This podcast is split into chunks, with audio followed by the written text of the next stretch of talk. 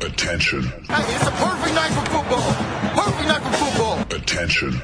Das sind die Sofa Quarterbacks mit der Sportradio 360.de Extravaganza zur National Football League. Overtime nicht ausgeschlossen, aber garantiert vier Quarter mit exzellentem Passspiel, bemerkenswerten Rushes und roten Flaggen, die unsere Special Team Coaches den Umpires entgegenschleudern. Still for the touchdown, no flags. Unbelievable. Und hier ist der Mann, der Tim Thibault persönlich die Beichte abnimmt. Nicolas Martin.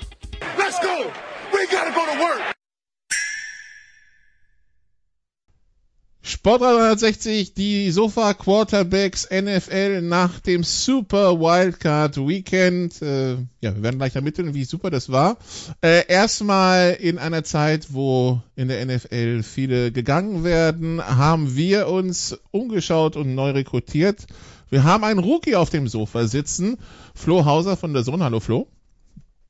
Hallo, ich grüße dich. Vielen Dank für die Einladung. Ich freue mich sehr. Ja, und äh, ich, ich darf dir Veteranen vorstellen. Wir hätten zu der Linken zum einen Günther. Günther, da, da, da musst du jetzt ein bisschen tolerant sein. Jedes Mal, wenn der das letzte Play von Dallas gegen San Francisco sieht, steht er auf und schreit den Bildschirm an mit Spike, Spike, Spike. Das vergeht auch wieder. Günther Zapp von der Sohn. Hallo Günther. Äh, hallo, ich habe mich langsam schon wieder natürlich. Gut, und äh, auch äh, zu deiner Rechten sitzt auch von der Sohn Andreas, der, ähm, ja, der, der äh, hat das vielleicht entspannter wahrgenommen, auch wenn äh, dieses Ende von diesem Spiel mehr als kurios war. Andreas Renner von der Sohn. Hallo Andreas. Hallo, da ich äh, zu dem Zeitpunkt auf der Autobahn war, habe ich also das komplette Spiel eigentlich im Radio gehört.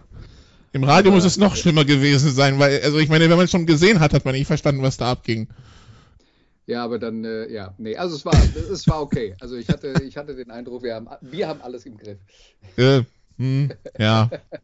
Nun, kann dir sagen, am Mikrofon fühlte sich dieses Spiel ganz, ganz komisch an. Aber ja, gut, kommen wir später zu. Ähm, ja, die, das Super Wildcard Weekend, also in den Playoffs sechs Spiele. Ähm, und äh, wir fangen mal, wir fangen mal an mit den Houston Texans, Flo, weil die waren traditionell immer samstags 22.15 Uhr eigentlich gesetzt. Dies Jahr nicht, mangels Playoff-Teilnahme. Sie haben es trotzdem geschafft, in die Schlagzeilen zu kommen, indem sie ihren Headcoach nach einem Jahr entlassen haben. Und da habe ich das Gefühl, das hat äh, bei den amerikanischen Kollegen fast ausschließlich für Kopfschütteln gesorgt. Ja, absolut. Also man, man kann ja, man muss ja immer ein bisschen warten. Wer mich kennt, weiß, ich äh, gebe immer viel Zeit, weil natürlich die Leute in den Franchises am besten wissen, was zu tun ist. Und ähm, ich glaube, es ist ja nicht nur die einzige Entlassung, die da so ein bisschen für Furore gesorgt hat. Werden wir bestimmt noch drauf zu sprechen kommen. Oder habt ihr auch schon mal in einer anderen Folge, glaube ich. Ähm, ich war ein bisschen enttäuscht, weil ich den eigentlich als, als äh, guten Typen und ähm, anerkannt im, im Roster gesehen habe und er hat ja in den letzten Wochen auch sogar noch mal ein bisschen was rausgeholt aus dem Team.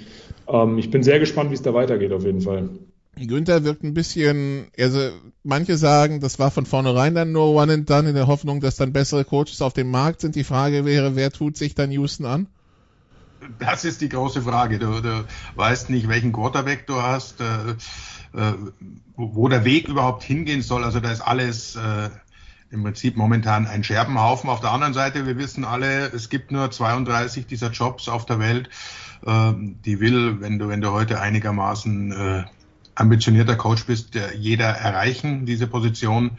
Also wird sich natürlich jemand finden. Ob das dann der ist, den sich Houston vorgestellt hat, ob sich so einer antut, der wirklich eine Franchise wieder, wieder rumreißt. Und das ist ja ein längerer Prozess, das wird nicht so schnell gehen. Und die auf den richtigen Weg führt und mal raus aus den Schlagzeilen abseits vom Sport. Das ist, äh, das müssen wir abwarten. Oder ob es wieder eine Übergangslösung wird, weil sie äh, keinen anderen finden. Aber ich finde es auch, also ich bin da, bin da bei Flo. Ich fand es auch ein bisschen komisch, denn mindestens ein Jahr äh, hätte er schon noch kriegen sollen. Äh, vor allem, Andreas, nach einem Jahr, also was willst du nach einem Jahr feststellen? Äh, vor allem bei dem Roster, das sie ihm gegeben haben. Also im Endeffekt hat er ja tatsächlich sogar mehr Spiele gewonnen als the, the Dude ähm, hier in Detroit, Dan Campbell. Ja, also wir, wir haben eigentlich vor der Saison so ein bisschen gelästert, die Houston Texans sind zum zweiten Mal in ihrer, ähm, äh, in, in, ihrer Existenz eine ähm, Expansion-Franchise und wenn man sich äh, dann anschaut, was unterm Strich dabei rauskam und wie sehr sie dann auch eben in vielen Spielen äh, durchaus in der Lage waren, äh, zumindest mal einigermaßen gut mitzuhalten und dann ähm, am Ende der Saison noch eine Steigerung. Also mehr als David Cully da jetzt rausgeholt hat, war eigentlich nicht drin, was die Theorie halt auch stärkt, dass von Anfang an ähm, nicht zur Debatte stand, er, er den Job länger macht. Und wenn man dann darüber redet, in welche Richtung geht das, naja gut, der gesamte Brain Trust der Houston Texans hat ähm, äh, Patriots-Wurzeln und dass das so ein bisschen New England West werden soll, das war vorher auch schon klar. Und äh, ja, jetzt muss man dann mal gucken, welchen von den ehemaligen New England ähm, ähm, Trainern sie da an, an, an sich ziehen können. Und ich glaube, oder meine Theorie wäre ja, dass äh, es tatsächlich so ist, dass sie als Brian Flores gegangen wurden, womit vielleicht die Texans auch nicht gerechnet haben. Und das ist ja ein Bill Belichick-Disciple, äh, dass man ihn äh, auf, es auf ihn abgesehen hat und dass man deswegen Cully hat gehen lassen, um zu sagen, hier, äh, das ist dann doch nochmal einer, der uns noch ein Stückchen besser gefällt. Aber ob der sich das antun will, die Fragen, die dazugehören, hat der Günther schon gestellt, keine Ahnung. Brian Flores, der aber auf den der Sean Watson ganz viel halten soll. Das könnte jetzt auch wieder spannend werden. Also Houston wird den äh, Football-Fans wahrscheinlich äh, nicht langweilig werden. Aber gut, dann kommen wir zum Playoff-Geschehen. Ein Playoff-Geschehen, das wir einfach chronologisch abarbeiten in der Reihenfolge, wie uns die Spiele geboten wurden an diesem Wochenende. Und wir fangen also an mit diesem Spiel zwischen Cincinnati und Las Vegas. Cincinnati seit über 30 Jahren kein Playoff-Spiel gewonnen, Las Vegas seit 20 Jahren. Also wussten wir, eine Serie wird auf jeden Fall reißen. Gerissen, Flo, ist am Ende die von Cincinnati, die endlich nicht seit der Erfindung des Farbfernsehens, aber wie wir gelernt haben, seit der Erfindung der SMS erstmals ein Spiel gewonnen haben. Ähm, ein Spiel, in dem sie am Anfang dominiert haben und wo ich das Gefühl hatte, es am, am Ende dann auch unnötig knapp geworden ist angesichts der Anfangsphase. Gebe ich dir absolut recht. Äh, es war natürlich eine tolle Geschichte. Ähm, ich meine, auch Kevin allein zu Hause war der Nummer 1 äh, Film damals und so. Da haben wir tolle Geschichten ausgepackt, auch auf The Zone bei der Übertragung. Ähm, und ja, also du sagst es, ich habe das ja dann auch begleiten dürfen und ähm, sie haben die Raiders sehr, sehr lange einfach im Spiel gehalten, weil sie irgendwie verpasst haben, blöder Kommentatorenspruch, die beiden Kollegen wissen das, den Deckel drauf zu machen. Ähm, aber gerade in der zweiten Hälfte bzw. im dritten Viertel ähm, kaum mehr Big Plays hinbekommen. Ähm, die, die Defense äh, und auch der Pass Rush der Raiders äh, um, um Max Crosby und Co. wurde dann auch ein bisschen besser. Also Burrow hat ein bisschen mehr Druck bekommen. Ähm, aber die Drives waren nicht mehr so ähm, gut wie in Hälfte 1. Dann spricht man ja immer auch von Adjustments zur Halbzeitpause. Die werden immer höher gehängt medial, als sie wahrscheinlich eigentlich sind. Ähm, und äh, sie haben eigentlich Glück, dass die Raiders dann vor allen Dingen zum Schluss beim Playcalling äh, nicht gerade ähm, grandios aussahen und dass die O-Line auch immer wieder zugelassen hat, dass äh, die durchaus gute Defense der Bengals da auch sehr viel äh, Druck auf Derek Carr ausüben konnte und dann gab es ja da sowieso auch kaum Big Plays auf Seiten von Las Vegas. Aber ja, so hatten wir zumindest ein bisschen Spannung drin, möchte ich mal sagen, mit einer kleinen Kontroversen ja auch noch am Rande. Genau, die Kontroverse, Günther, ist der Touchdown zum 20 zu 6, 1,51 vor der Halbzeit mit diesem ominösen Pfiff, der da ertönt, als Joe Burrow in Richtung ausspringt, aber den Ball noch los wird und der Pfiff halt ertönt, bevor der Ball in den Händen des Receivers ist. Ähm, ja, wie, wie groß ist die Kontroverse deiner Meinung nach? Wirklich, die, die, diese Schiedsrichtercrew, müssen wir dazu sagen, hat sich dann im Laufe des Spiels nicht wirklich mit Ruhm bekleckert. Ähm, Gerade das dritte Quarter wurde dann sehr schwierig, aber ja, die, dieser eine Pfiff. Dieser eine Pfiff äh, wird natürlich noch länger hängen bleiben. Klar, vor allem äh, die Raiders werden wieder lamentieren nach Immaculate Reception jetzt schon wieder betrogen in den Playoffs äh, in, in, der, von der AFC Nord. Äh, es ist schwierig zu beurteilen. Es, ich weiß nicht, wie genau ihr es vor, vor Augen beziehungsweise vor Ohren habt. Es war ja wirklich kurz bevor er das Ding fängt. Und jetzt dann entscheiden die und sagen, oh, nee, war erst, als er ihn gefangen hat. Es ist nicht reviewable, da haben wir, haben wir ja auch gelernt oder wusste man dann auch schon vorher. Und äh, wenn sie so entscheiden, dann entscheiden sie so. Und jetzt dann zu sagen, nee, das war falsch, auch wenn die NFL äh, das so sieht, die, die, die richtige Regelung, klar, wissen wir, wenn, wenn einer unabsichtlich pfeift, dann wird einfach der Spielzug wiederholt. Ich, ich weiß es aus ganz leidvoller Erfahrung, weil wir das in äh, Munich Cowboys mal hatten vor vielen Jahren in einem Playoff-Spiel. Da hat auch ein Schiedsrichter zu früh abgepfiffen wir haben es First Down gemacht, äh, mussten den Spielzug wiederholen, haben es nicht geschafft. Äh, End of Game. So, so ist es nun mal. In dem Fall haben sie es anders entschieden. Das ist eine Tatsachenentscheidung. Da kann man äh, bei jedem Spiel mehrere rauspicken. Das ist halt jetzt relativ auffällig, weil man natürlich äh, über die, durch die Übertragung und die Wiederholungen das immer wieder äh, nachvollziehbar machen kann, dass da ein Pfiff vorher war. Äh, aber so klar ist es, ist es halt eben nicht immer darzulegen. Aber es gibt sehr, sehr viele, viele Entscheidungen. Das sind Tatsachenentscheidungen. Da könnte man durchaus auch äh, anderer Meinung sein. Äh, faul ist, wenn der Schiedsrichter pfeift, äh, hat es früher mal geheißen. In dem Fall würde ich sagen, Touchdown ist, wenn der Schiedsrichter den gibt. Das Problem ist, er hat ja gepfiffen, aber, ähm, aber du siehst ja auch die Pfeife am Mund, also. jetzt wundert, äh, ist, dass es ja in dieser Saison jemand gibt, der das Spiel die ganze Zeit mitverfolgt und auch durchaus die Möglichkeit hat, dem äh, Hauptschiedsrichter etwas zu soufflieren. Und das ist sehr wohl schon passiert im Lauf dieser Spielzeit. Und es wäre auch hier möglich gewesen, dass äh, dann mal die Ansage gekommen wäre, ey Jerome, du, der war ein Pfiff zu hören, der müsste das wiederholen lassen.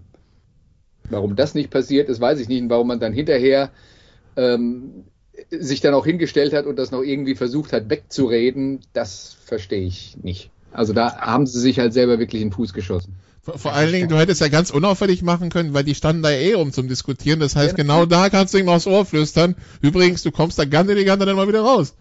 Ja. Es wäre dann natürlich immer noch blöd gewesen, dass einer zu früh abgepfiffen ja. hat, aber das wäre auch nicht weniger blöd gewesen, als das, was sie jetzt produziert haben. Ich fand es halt nur ganz witzig im Nachhinein, ehrlich gesagt, wenn man dann aus NFL-Sicht sagt, nee, nee, wir haben alles richtig gemacht, die Entscheidung war schon okay so, ähm, obwohl alle ja irgendwie dann doch gehört haben, dass das ein bisschen früher war, wie der Günther gerade gesagt hat, dieser Pfiff. Und dann aber im gleichen Atemzug zu sagen, okay, diese Schiedsrichter-Crew wird in den Playoffs kein Spiel mehr machen, da haben sie dann auch irgendwie wieder so einen Sündenbock vielleicht dann doch irgendwo zwischen den Zeilen hingestellt. Also das fand ich dann auch wieder sehr NFL amüsant, muss ich sagen, im Nachhinein. Ja, wobei, dass die keine, dass die kein Spiel mehr pfeifen, wie gesagt, das ist das, das, das kann ich verstehen, das ist das Gesamtkunstwerk, das uns dann im dritten Quarter ge gebracht wurde, wo dafür den New York die ganze Zeit im Ohr hing und die ganze Zeit am Korrigieren war. Da ging ja gar nichts mehr zwischendurch.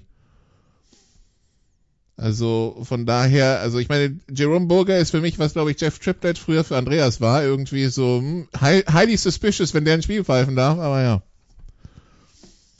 Aber wir wollen ja nicht schon wieder über Schiedsrichterleistungen und so weiter reden. Das, das führt, glaube ich, nirgendwo hin und gibt, äh, gibt genügend Entscheidungen, aber ich bin völlig bei Andreas, warum da nicht der, der aus New York oder sogar sitzt der im Stadion auch einer, der da eingreifen könnte, den was auf Ohr, aufs Ohr sagen, was in, insgesamt in dieser Saison, muss ich mal sagen, nachdem es ja das erste Mal eingeführt wurde, äh, finde ich sehr gut geklappt hat. Also hat vieles erleichtert und viele Spiele beschleunigt. Warum das ausgehend in den Playoffs dann nicht funktioniert hat, das ist sicher eine Frage, die, die man berechtigterweise der NFL mal stellen sollte. Also für die, die es noch nicht mitbekommen haben, jedes Mal, wenn der Schiedsrichter sagt, after further discussion, heißt das, irgendwer hat ihm aufs Ohr geredet. Das Irgendjemand ist, hat mit ihm diskutiert, ja. Ja, ja ähm, das, das ist dann eine recht, glaube ich, recht einseitige Diskussion dann in dem Fall. Ähm, und äh, genau, das äh, jedes Mal, wenn After Further Discussion kommt, dann dann war der der Sky Judge, den wir nicht Sky Judge nennen sollen, äh, involviert. Gut.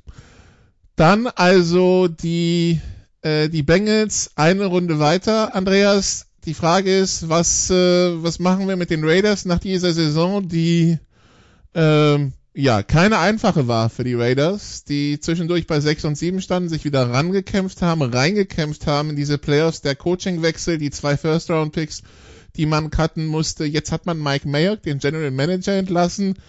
Ähm, ist das jetzt, wird das jetzt ein Neuanfang? Was wird das?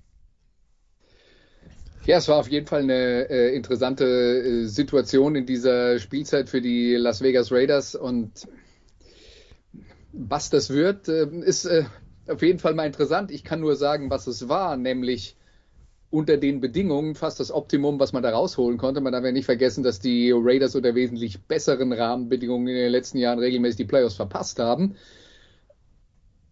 Und äh, ja, wie, wie man dann jetzt äh, in die Zukunft hingeht, das, äh, das werden wir sehen. Ich muss zugeben, äh, du sagst mir jetzt gerade, Mike Mayock wurde entlassen. Wann war das? Ges gestern. Okay, das habe ich noch nicht gelesen, aber das ging vielleicht dann möglicherweise irgendwie an mir vorbei. äh, in, irgendeinem, in irgendeiner Newsflut. Äh, insofern, äh, da, das ist natürlich jetzt ein, ähm, ein ganz wichtiger Schritt, äh, einfach deswegen, weil ja der ganze Laden dann wieder neu ausgerichtet wird. Wenn dann ein neuer General Manager kommt, dann äh, hat, findet er vermutlich mit Rich Bisaccia jetzt äh, einen Coach vor, der vom, äh, äh von, vom vorherigen GM beziehungsweise vom äh, Teambesitzer ausgesucht worden war. Und das ist dann halt nicht sein Mann und dann kreierst du dann möglicherweise wieder Probleme für die Zukunft. Also das, ja, kann ich mir, tue ich mir schwer, da jetzt äh, was über die Zukunft zu sagen, solange ich nicht weiß, äh, wer das sein soll und was da für eine Ausrichtung dann kommt.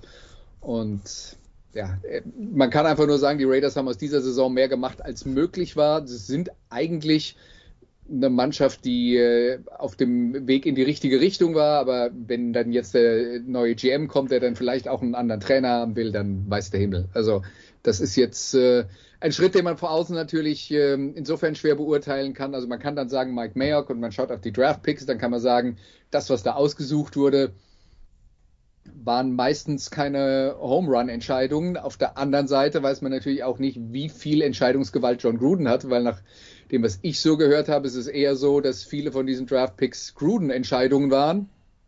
Wenn das nicht PR aus dem Mayock-Lager ist, keine Ahnung. Aber da, ähm, ja, da haben wir einfach, glaube ich, zu wenig Informationen und für die Zukunft ja, steht dann halt jetzt eine sehr wichtige Entscheidung bevor und dann vielleicht sogar noch eine. Ja, und Flo, und Flo die, die, die beiden Medien-Schwergewichte, Mayock und Gruden, damit raus und dann schauen wir, wie es weitergeht, ne? Ja, Andreas hat es gerade ganz gut zusammengefasst. Ähm, kommt halt jetzt ganz drauf an, was passiert. Ich habe es ja auch ähm, äh, gesagt, äh, während, während des Spiels oder kurz danach. Äh, interessant, Optimum rausgeholt wäre natürlich gewesen, wie sie gegen die Bengals gespielt hätten, wenn Carr seinen Playcaller behalten hätte. Dass er nicht mehr da ist, nur Gruden ist äh, absolut richtig ähm, und auch eine Waffe ja verloren hat ähm, mit, mit, mit ähm, Henry Rux. Aber das nur mal nochmal am Rande. Also das war schon das Optimum, was sie dann, dann gespielt haben.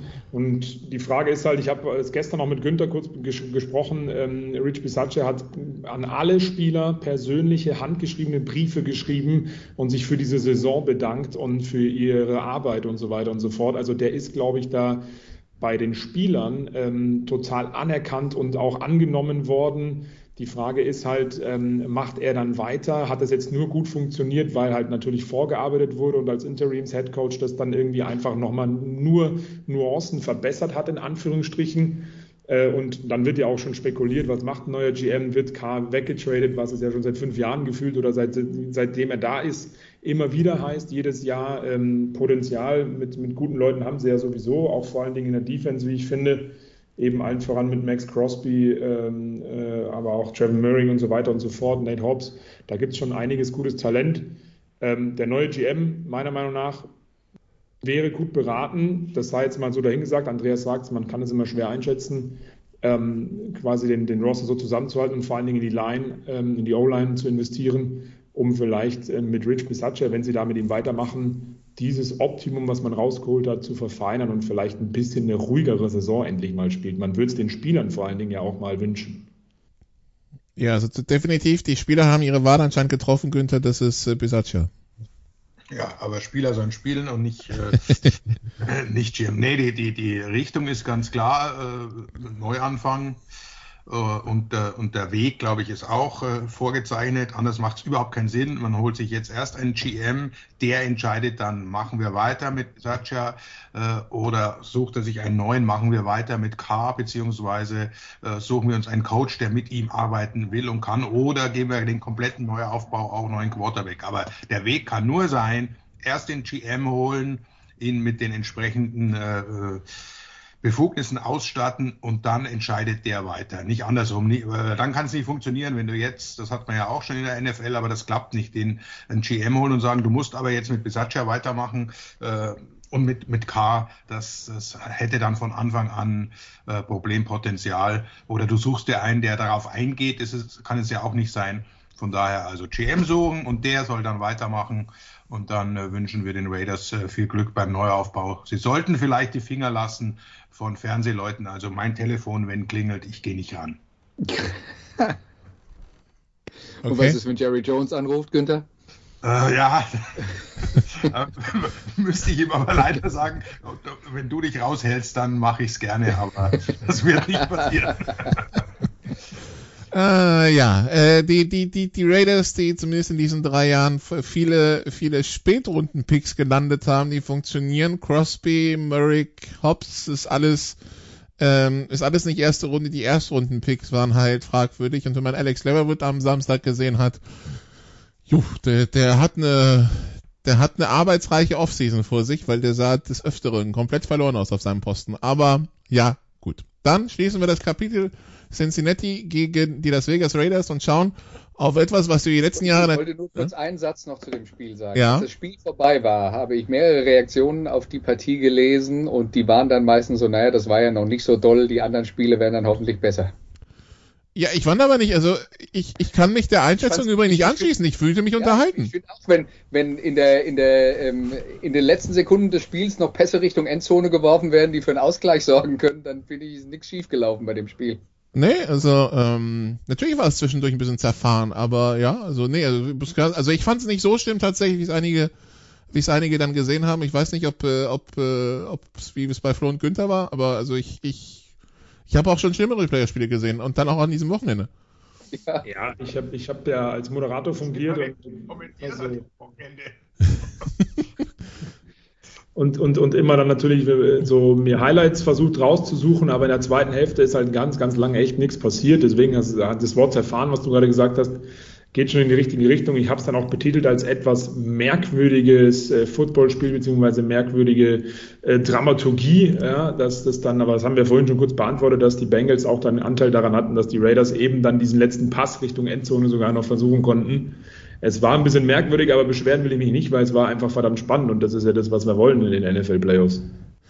Genau, weil dann kam nämlich Buffalo gegen New England. Eine Angelegenheit, von der wir dachten, wir haben sie viel zu oft gesehen in den letzten Jahren und es ging viel zu oft in eine Richtung äh, in den letzten Jahren. Dann, Günther, aber kam dieses Spiel am Wochenende, was äh, 47 zu 17 für Buffalo ausgeht. Äh, ich verfolge die NFL jetzt die ganze Zeit, wo ähm, Bill Belichick Head Coach in New England ist. Äh, ich kann mich an kein Spiel erinnern, wo seine Patriots so dermaßen fast schon vorgeführt wurden, wie, wie das am Wochenende passiert ist. 47-17 klingt fast auch schon zu knapp für das, was es war. Und wenn es sowas im Football gibt wie ein Perfect Game für die Offense, dann waren die Buffalo Bills da schon verdammt nah dran, oder? Es gibt so eine, so eine statistische Erfassung, da werden verschiedene Parameter einbezogen, äh, ähnlich wie beim Quarterback-Rating. Das wird seit 83 erfasst, wenn ich richtig informiert bin. Und da ist dieses Spiel auf Platz zwei. Also es gab nur ein einziges Spiel, da war die Offensleistung noch besser. Und das hängt eigentlich nur damit zusammen, äh, dass Buffalo beim letzten Drive abgekniet ist, damit die Uhr ausläuft. Ansonsten haben sie vorher jeden Drive mit einem Touchdown abgeschlossen. Das gab es auch noch nie in den Playoffs. Nein, also mir ging es ähnlich, ich habe es ja kommentiert und äh, da kannst du nicht sprachlos sein, ansonsten wäre mir der Mund offen gestanden und äh, ich hätte das verwundert zur Kenntnis genommen. Eine, eine Bill Belichick Defense so hilflos, die Offense, okay, dass das äh, mag vielleicht noch angehen mit Mac Jones und, und, und wir wissen, dass die Bills auch über eine ausgezeichnete Defense verfügen. Das kann der Nervosität geschuldet sein Okay, aber eine Bill Belichick Defense und nicht nur als Head Coach, auch vorher schon bei den Giants hat er ja zwei Super Bowls äh, mit seiner Unit sehr stark mitgeholfen zu gewinnen. Also das war für mich das, das eigentlich Erstaunliche, denn hilflos trifft es eigentlich äh, genau auf den Kopf ich weiß nicht, wie viele dritte Versuche äh, ähm, Buffalo hatte, sieben, davon haben sie sechs verwandelt. Also das sieht man ja auch schon, dass sie bei, bei 54 Plays nur siebenmal davon waren dritter Versuch. Also die sind da durchgegangen wie das berühmte äh, Messer durch die warme Butter. Un, un, unglaublich. Ich weiß nicht, was, was passiert ist oder was jetzt noch passieren soll, aber das war in der Tat äh, nicht Bill Belichick, das war nicht New England der letzten 20 Jahre. Flo, dann kommt ja noch dazu, der, also in der Offense kann man jetzt bei der ersten Interception durch Micah Hyde kann man ja Mike Jones keinen wirklichen Vorwurf machen. Das ist halt ein fantastisches Play des Verteidigers. Absolut, es war wirklich fantastisch von, von, von Micah Hyde. Ähm, ich glaube, dass da vor allen Dingen offensiv aber auch zum Tragen kommt, Das äh, gab ja auch ein paar Strafen, gab ja auch ein paar Drops von Receivern. Ähm, viele haben ja auch Mac Jones so ein bisschen rausgenommen aus der Komplettverantwortung. Glaube ich, muss man auch. Es ist ja auch immer noch ein Teamsport aber nichtsdestotrotz sah er nicht so gut aus. Und ich glaube, das Problem von New England äh, war, Günther hat es ja gerade angesprochen, auch, dass diese Defense einfach überhaupt keinen keinen Fuß in die Tür bekommen hat in diesem Spiel. Und ähm, die Offense ist dann mit Mac Jones, der trotzdem eine, wie ich finde, sehr gute Regular Season natürlich gespielt hat als Rookie und da auch in vielerlei Hinsicht sehr gut aussieht, ähm, dass sie mit dieser Offense irgendwie auch nicht antworten können, wenn es mal nicht so läuft. In Woche 15 gegen die Colts waren sie auch weit hinten, gegen Buffalo in der Regular Season ebenfalls äh, in Woche 18 äh, gut ausgeklammert, ähm, weil man da schon für die Playoffs dann äh, qualifiziert war. Äh, und da hat man halt nie wirklich geschafft, wirklich Anschluss zu finden oder das Spiel nochmal spannend zu machen oder zu drehen. Also vier der letzten fünf vor dieser Partie hat man ja verloren. Und das war irgendwie das Problem der Offense, dass man eben nicht hinbekommen hat, mit, ähm, was Belichick ja auch gerne macht, äh, verschiedene, verschiedene ähm, äh, Run-Plays, Run-Play-Option, ähm, das war irgendwie gar nicht zu sehen und auch Mac Jones hat nicht mehr so einen soliden Eindruck gemacht wie in der Regular Season über den ganzen Zeitraum. Und das war, glaube ich, sehr ausschlaggebend und die Bills haben einfach vielen Dank gesagt und, und äh, von, von der Stimmung her wirklich bei jedem Play alles richtig gemacht und auch offensiv. Ich meine, weniger Completions als Touchdown-Pässe, das ist immer noch brutal, was Josh Allen da gemacht hat am Ende des Tages. Jetzt mal 25 Pässe sind, also nicht wie, wie Mac Jones da im ersten Spiel drei, ne? Ähm, aber ähm, ja. Ja, Andreas, es war, es wirkte so, als wäre Buffalo in so eine Art Football-Zaubertrank gefallen, wo alles klappt und bei den Patriots nicht so wirklich, aber was die, wirklich komplettes Überfahren, dass man so nicht kommen sah. Also es gab einen Weg, wie New England in diesem Spiel eine Chance hatte, in der Theorie vor dem Spiel. Der erste Part davon ist, offensiv müssen sie das Spiel mit ihrem Running Game kontrollieren, um äh, Mac Jones äh, nicht in offensichtliche Passsituationen zu zwingen. Und Teil 2 ist, die Defense muss die Bills unter Kontrolle halten, was sie ja im ersten Aufeinandertreffen dieser beiden Mannschaften gegeneinander in dieser Saison ja auch tatsächlich ganz gut geschafft hat. Also man braucht hätte man brauchte gar nicht so arg viel Fantasie, um sich ein äh, solches Szenario auszumalen. Aber ähm, ich würde die Offense schlicht und einfach aus der Gleichung rausnehmen, weil so wie die Defense von Buffalo's äh, Angriff überfahren wurde und so wie Josh Allen dieses Spiel dominiert hat, hätte ja nichts, was Mac Jones tun können, äh, hätte tun können, gereicht, wenn er nicht genauso perfekt gewesen wäre. Und ich glaube, das äh, sind wir uns alle einig, das war eine unrealistische Erwartung. Insofern, glaube ich, müssen wir wirklich dann erstmal über das Problem reden, das die äh, New England Patriots hatten und das war tatsächlich schockierend. Das war tatsächlich schockierend, weil diese Defense eigentlich eine gute Defense ist, die in dieser Saison deutlich bessere Leistung gebracht hat. Und dass Belichick für Defense steht, ist uns auch allen klar. Aber was Buffalo mit denen gemacht hat, äh, das war die eigentliche Sensation in diesem Spiel. Und dann kann man sagen, naja, das war auf der einen Seite natürlich nicht spannend, weil es klar war früh, wie, äh, in welche Richtung dieser Zug fährt. Aber ähm, ein dermaßen perfektes Offensivspiel zu präsentiert zu bekommen, das ist dann schon was, wo man dann vorne dran sitzt mit offenem Mund und sagt, boah, also äh, das, das war außergewöhnlich und äh, ich hätte nicht gedacht, dass ich sowas mal zu sehen bekomme. Dass man das zu sehen bekommt und halt gegen eine Belichick-Defense, ne? also beides zusammen quasi. Ähm, ja, äh, Günther, viele sagen jetzt, ja, dann braucht, dann äh, brauchen die Patriots halt für Mac Jones eine Waffe wie Stephon Dix zum Beispiel wäre für, für, für Buffalo. Die brauchen mal endlich so einen Nummer 1 Receiver, ähm, ist das auch deine Meinung?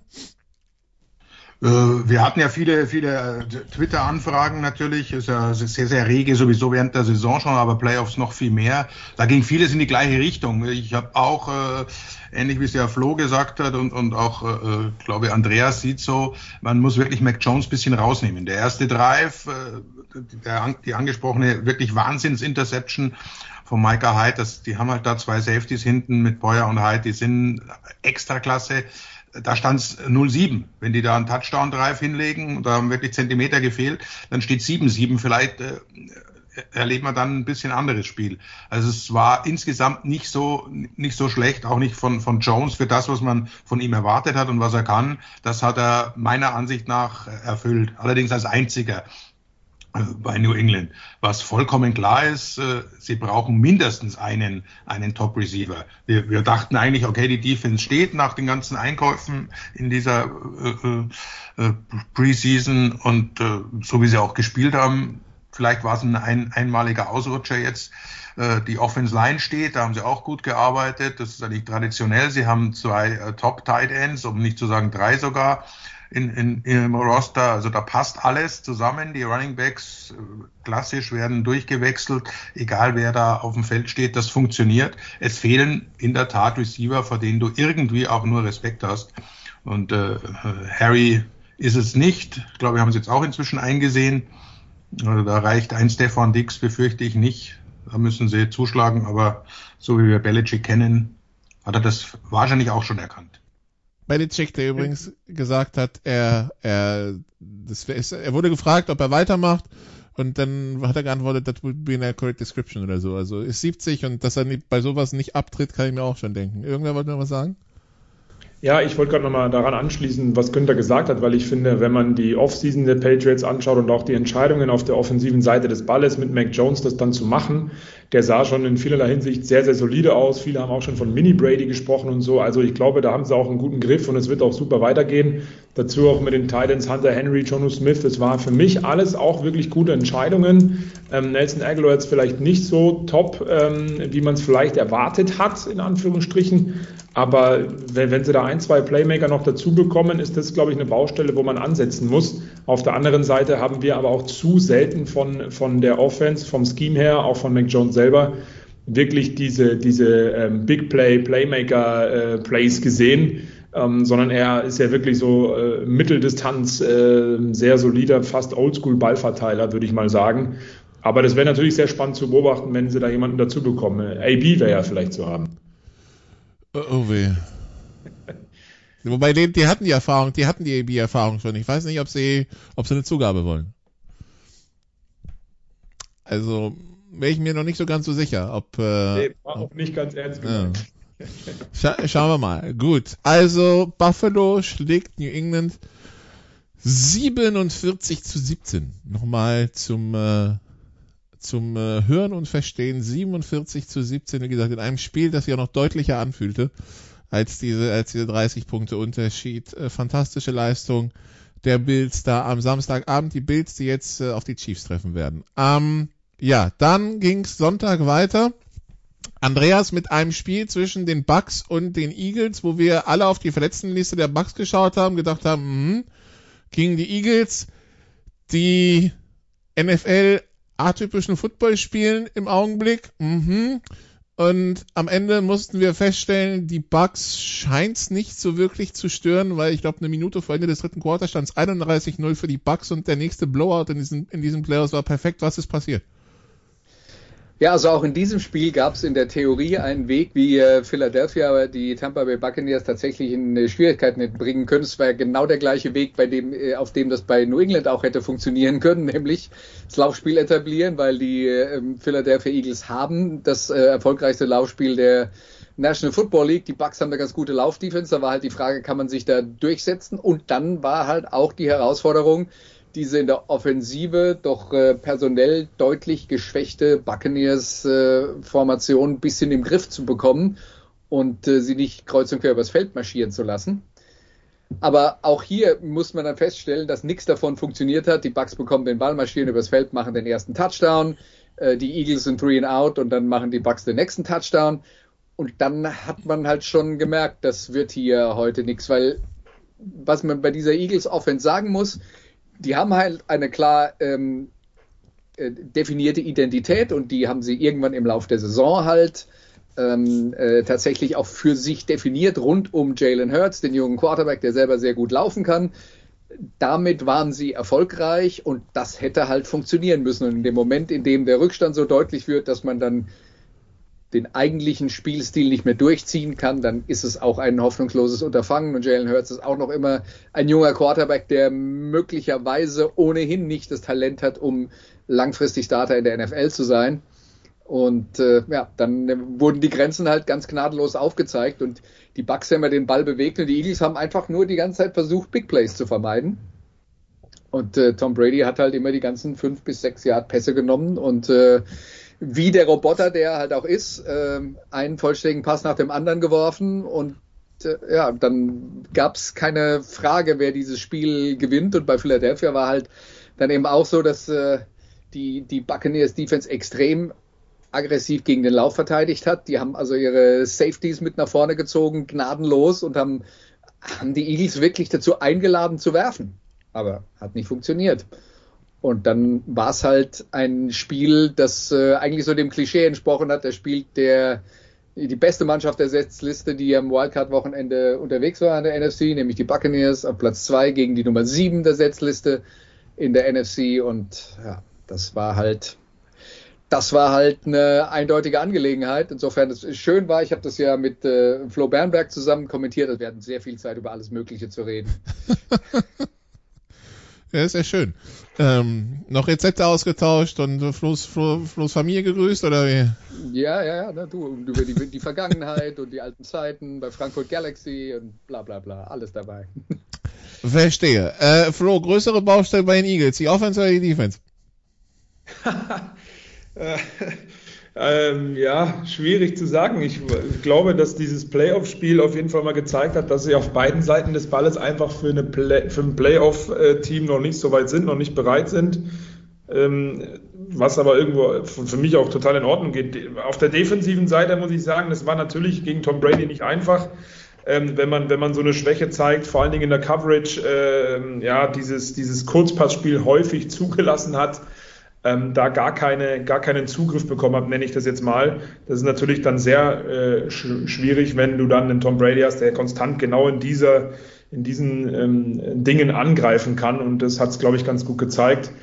Ähm, ich würde dementsprechend auch, wenn man das in den Playoff als Maßstab nimmt und ein Team wie die Bucks, die aktuell Super Bowl Champion ja immer noch sind, ähm, würde ich die Defensive auch nennen, weil offensiv ähm, haben sie ja dann doch immer wieder gezeigt, dass sie ein bisschen was äh, präsentieren können, auch wenn es atypisch ist. Du hast es vorhin gesagt, da laufen ja alle irgendwie los äh, und wird wenig äh, geworfen. Aber wir haben auch Connections gesehen von Jalen Hurts mit, mit Smith. Also da kann schon was funktionieren. Ähm, die O-Line hat auch ganz gut funktioniert, sonst hätten sie auch stellenweise so eine Zahlen im Laufspiel nicht hingelegt.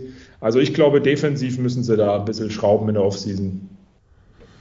Günther, was, äh, was ist für dich die Erkenntnis von Philadelphia in einer Division, ähm, ja, wo natürlich mit, mit Giants und Co. nicht immer die größte Konkurrenz geherrscht hat die letzten Jahre. Trotzdem, sie haben es in die Playoffs geschafft und sich gegen andere NFC-Teams durchgesetzt. Wo, wo ordnen wir jetzt die Philadelphia Eagles ein, die ja jetzt drei, ähm, drei Erstrunden-Picks haben? Da, wo sie Andreas schon eingeordnet hat, äh, auf Platz 7 in der NFC, das ist äh, ein bisschen besser als der Durchschnitt und, und mehr sind sie auch nicht. Sie haben versucht, das Beste rauszuholen, also sie haben da optimal äh, gespielt, haben erkannt, äh, einzige Stärke ist das Laufspiel, dass sie, wenn sie den Gegner aufzwingen können und wenn sie eben nicht in Rückstand geraten, Andreas hat das ja schön aufgedröselt, dann kann das funktionieren, hat ja auch funktioniert.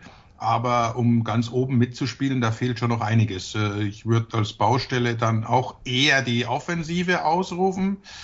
Defensiv äh, stehen sie ganz gut da und wenn die nicht so unter Druck geraten, dann, dann kann das, dann ist das schon eine gute Unit. Also das, äh, das würde ich Ihnen zugestehen. Offensiv, ich bin ähnlich wie Andreas auch nicht von Jalen Hurts als langfristiger NFL-Quarterback überzeugt. Hat er mich natürlich in dem Playoff-Spiel auch nicht. Und von daher sind die, die Eagles ein Team, das von der Tradition her sicher versuchen wird, äh, in der NFC East wieder mitzusprechen. Und in den letzten 10, 20 Jahren ist das ja immer mal wieder ganz gut gelungen, die sicher über den äh, Giants einzuordnen sind, über dem Footballteam aus Washington, dessen Namen wir ja bald erfahren werden, dessen neuen Namen im Moment noch hinter den Cowboys. Wird man sehen, was sie eben mit ihren Draft-Picks anstellen, was, was sich sonst da tut. Aber das ist ein Team mit der Entwicklung. Ich würde, würde mich zu der These versteigen, die Playoffs kamen zu früh. Ein Jahr zu früh mindestens. Äh, wird kein Knacks überbleiben jetzt von so einer Playoff-Niederlage. Mein Gott, das passiert vor allem, Flo hat es ja nochmal angesprochen, gegen den amtierenden Champion. Muss man muss man einfach auch mal äh, klar erklären und zum gegen einen der besten, der je Quarterback gespielt hat. Also das, das, das passiert, abhaken, aufbauen, weitermachen. Der, der Weg ist auf jeden Fall ein, ein richtiger und der könnte wieder durchaus in der NFC East wiederholt ja eh kein, keine Mannschaft ihren Meistertitel. Also nächstes Jahr sind dann vielleicht die Eagles wieder oben. Also ich glaube, das ist jetzt schon ein sehr wichtiger Punkt in der Entwicklung dieser Mannschaft, weil es muss jetzt eine strategische Entscheidung getroffen werden, weil ihr habt ja gesagt, man könnte dies, das und jenes machen, aber die, die, die große strategische Frage ist, will ich versuchen, meine Finger, ein, einen Top-Quarterback äh, in meine Finger zu kriegen mit einem Trade. Und dann hätten die Eagles drei Erstrunden-Draftpicks, um das jetzt zu machen. Es könnte zum Beispiel äh, ein Russell Wilson sein oder ein Aaron Rodgers. Also alle, die halt äh, gerade irgendwo unzufrieden sind und äh, sich äh, was anderes erhoffen, weil sie glauben, das Gras ist irgendwo anders grüner. So jemand könnte man tatsächlich versuchen zu verpflichten mit dem Potenzial, was sie in der ersten Runde haben, mit dem Draftpick-Potenzial.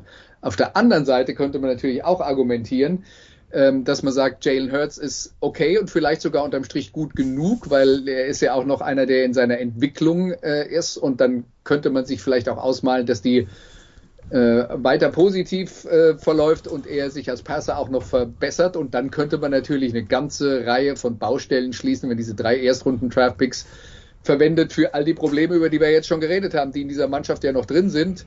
Ähm, und äh, sagen wir mal, äh, bei, bei Receiver was tut und in der Defense äh, zwei neue Leute holt und wenn die alle einschlagen, hat man auch einen großen Schritt nach vorne gemacht. Aber das ist, glaube ich, die strategische Entscheidung, die die Eagles treffen müssen. Das ist jetzt erstmal Hurts ja oder nein und daraus ergibt sich dann der weitere Weg. Genau, das also die nächsten Wochen dann äh, für die Eagles, wie gesagt, drei Erstrunden-Picks. Die müssen jetzt ganz genau scouten und überlegen, wie sie die am besten einsetzen. Dann kommen wir zum nächsten Spiel am Sonntag und das sollte dann das etwas verrückte Spiel werden, das Wochenende zwischen den Dallas Cowboys und den San Francisco 49ers.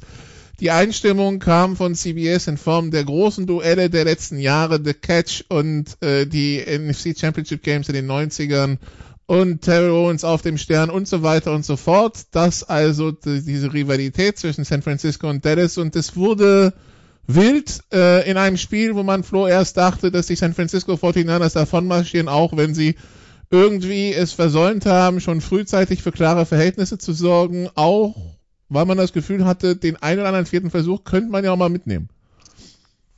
Absolut. Also ähm, ich durfte es ja kommentieren, hatte tatsächlich zwei spannende Spiele an diesem, an diesem Wildcard-Wochenende. Äh, und äh, ich, wir, wir waren wirklich beeindruckt, in Anführungsstrichen, von diesem ersten Drive der 49ers. Das war richtig, richtig ja. stark, ähm, der dann auch gleich zu, zu einem Touchdown geführt hat. Ähm, die Cowboys, glaube ich, dann sogar zweimal in Folge Dritter und Out. Ähm, da war nichts ähm, entgegenzusetzen, auch defensiv von den 49ers. Sehr, sehr stark und es geht ähnlich einher wie das, was wir über die Bengals vorhin gesagt haben. Ähm, die 49ers eine gute erste Hälfte, eine sehr gute erste Hälfte, dann noch dreimal in Field Range gekommen und so weiter und so fort.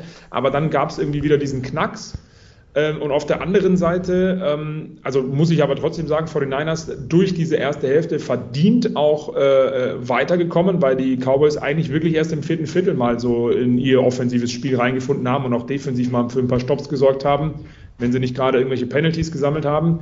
Ähm, und äh, deswegen 49ers, 49ers verdienen weiter. Und ja, du hast es angesprochen, man hätte noch mal ein bisschen mutiger sein können. Aber ich habe es auch gesagt, diese These können gern Günther und Andreas oder auch du äh, mit, mit aufnehmen, dass ich so das Gefühl hatte, die 49ers mit diesem Passspiel über Jimmy G, der sehr vieles richtig gemacht hat, einige Entscheidungen auch nicht gut waren, da wird mir auch zu oft zu schnell drauf geklopft.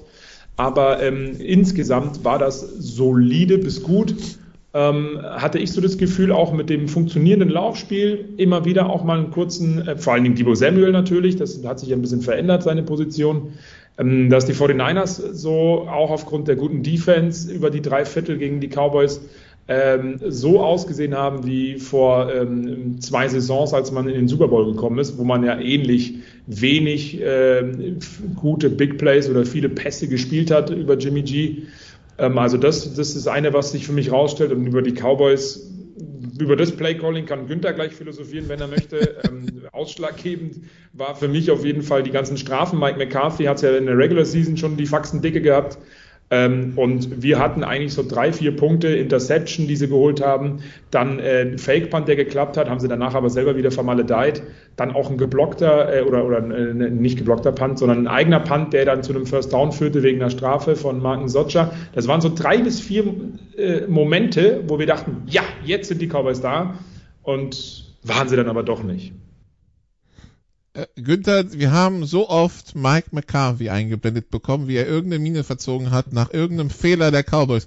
Und ich, ich konnte das wirklich fühlen. Also der, der Mann hat mir irgendwann auch leid getan. Wie da, wie da entweder Fehler gemacht wurden oder, oder die Execution sloppy war, wie bei diesem Lateral von Cedric Wilson, der dann nonchalant ins Auswirft. Das, äh, das tat, also man konnte es wirklich fühlen. Ich weiß, also, und das aber, nicht mal als Nicht-Cowboys-Fan. Bevor, bevor Günther loslegt, darf ich kurz was ja? sagen.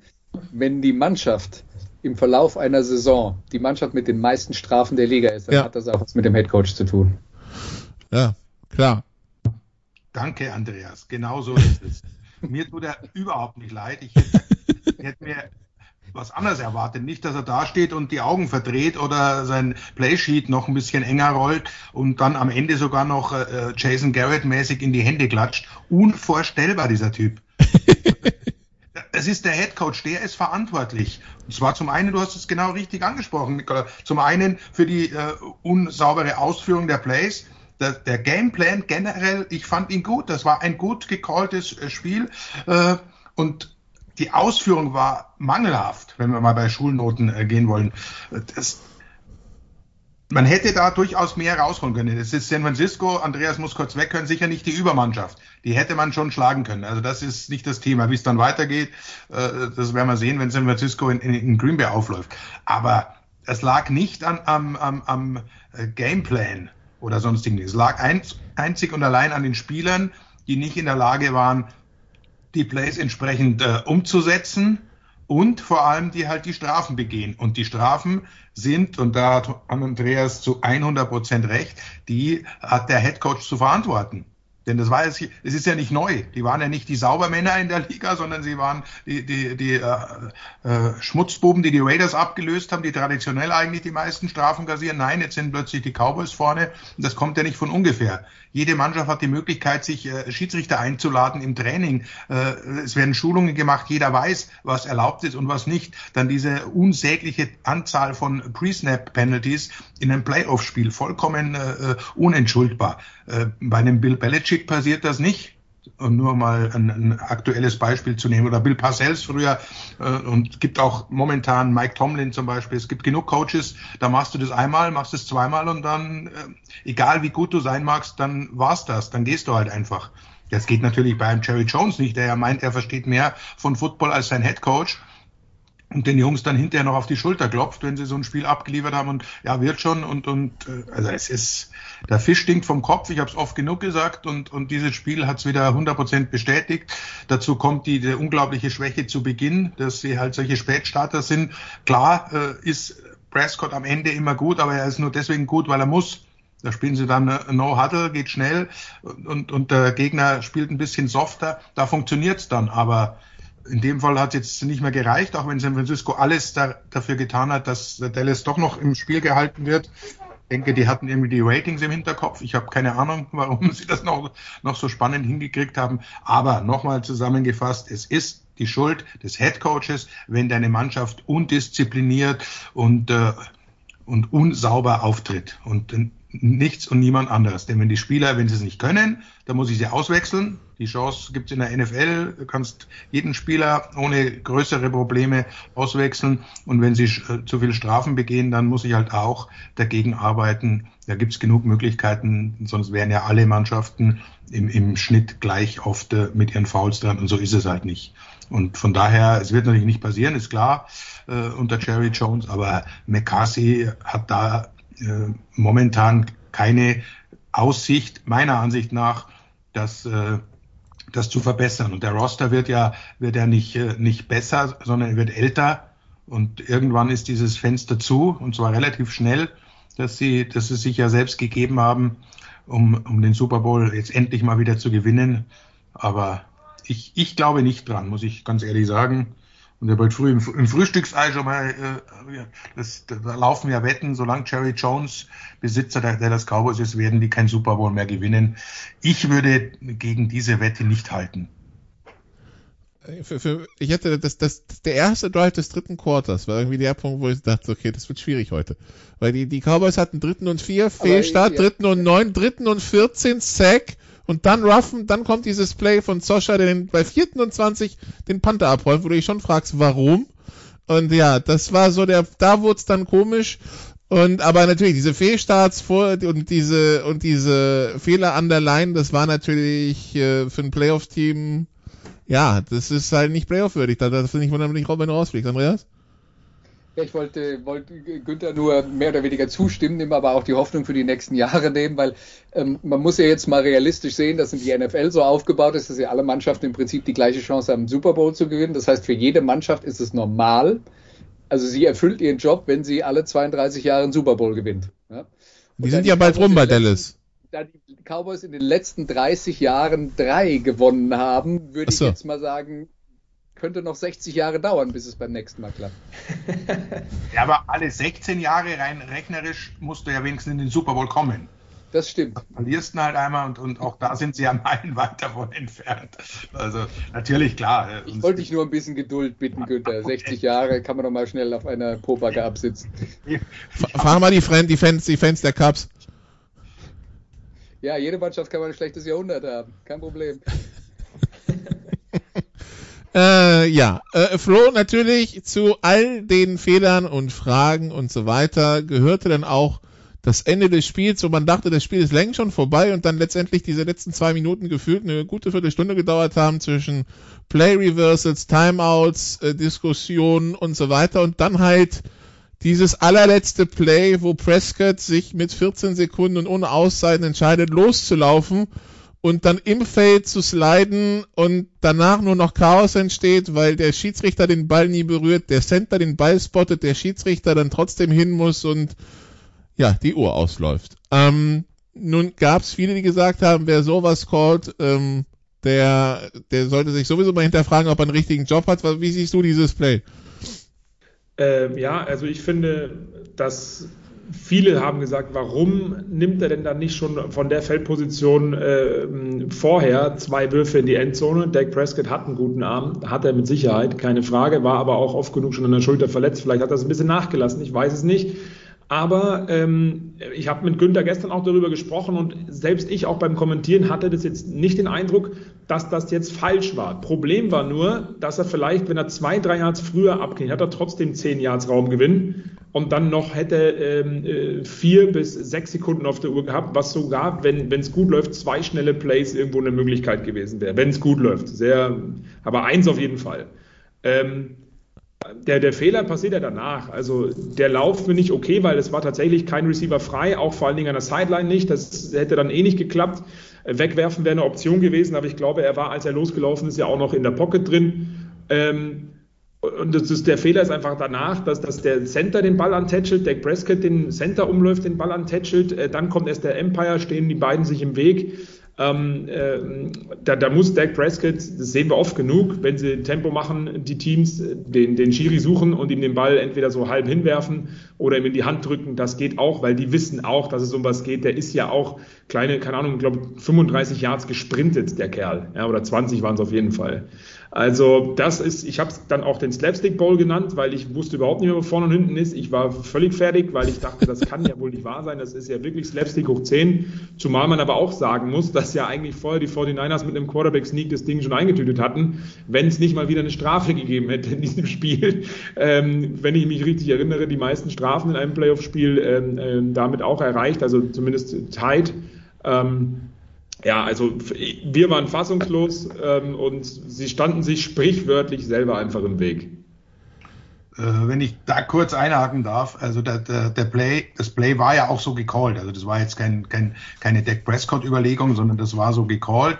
Äh, wenn man sich nochmal in der Wiederholung anschaut, da war wirklich die Seitenlinien, da standen äh, gefühlt alle 49ers äh, an der Seitenlinie, um ja die, die Spieler im Feld zu halten und so das Spiel zu beenden. Also der Call war, war auch völlig in Ordnung. Die Ausführung war es halt. Und da sind wir wieder beim Thema von zuvor. Das fängt oben an. Mike McCarthy, da musst du deine Spieler äh, drillen, da müssen sie auch die Regeln kennen.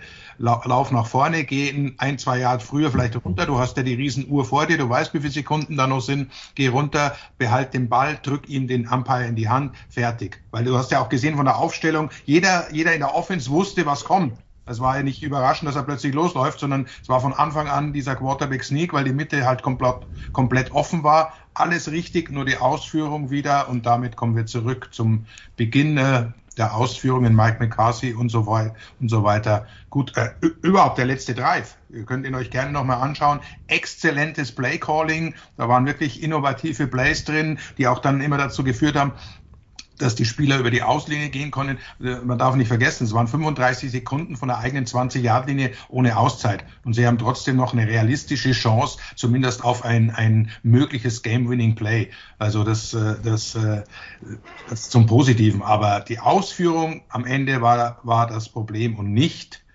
nicht, die, nicht das Play selber oder das Play-Calling. Ja, genau. Also ich dachte auch, äh, als sie an der 40 standen, zweimal probieren sie noch ein bisschen ranzukommen und wenn sie Glück haben, können sie dann zwei in die Endzone werfen. Und einen haben sie ja dann tatsächlich auch gemacht, das war der auf Schultz. Und dann, ja, äh, dann kam der Lauf.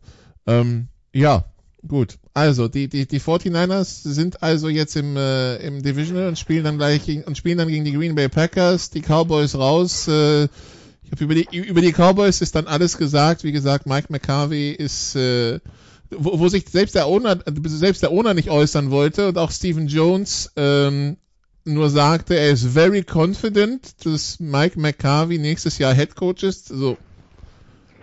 Very er confident gesagt, ist, irgendwie, weil, ist irgendwie komisch. Weil er das vielleicht glaubt und machen würde, aber er weiß, dass er nicht die Entscheidung trifft. Ja, ja, aber ne, also so, so ein 100% klingt anders. Aber ja, ja. Weil er weiß ja nicht, was Daddy macht. Und dann müssen wir noch gucken, wer von den Koordinatoren bleibt, weil beide ja durchaus viele Interviews haben im Augenblick äh, in Sachen Headcoach Dinger, äh, in Headcoach Position, äh, Dan Quinn und Kellen Moore. Gut, dann blieben noch zwei Spiele und es blieben zwei Blowouts. Der erste war Kansas City gegen Pittsburgh. Das haben wir schon Flo in der Saison gesehen. Das war nicht schön. Äh, das haben wir ein zweites Mal gesehen. War wieder nicht so wirklich schön. Ähm, es ging lahm los und dann hat plötzlich nachdem sie einen Defense-Touchdown kassiert haben, plötzlich Kansas City den Schalter umgelegt und innerhalb von zehn Spielminuten fünf Touchdowns gemacht und dann war die Messe auch gelesen.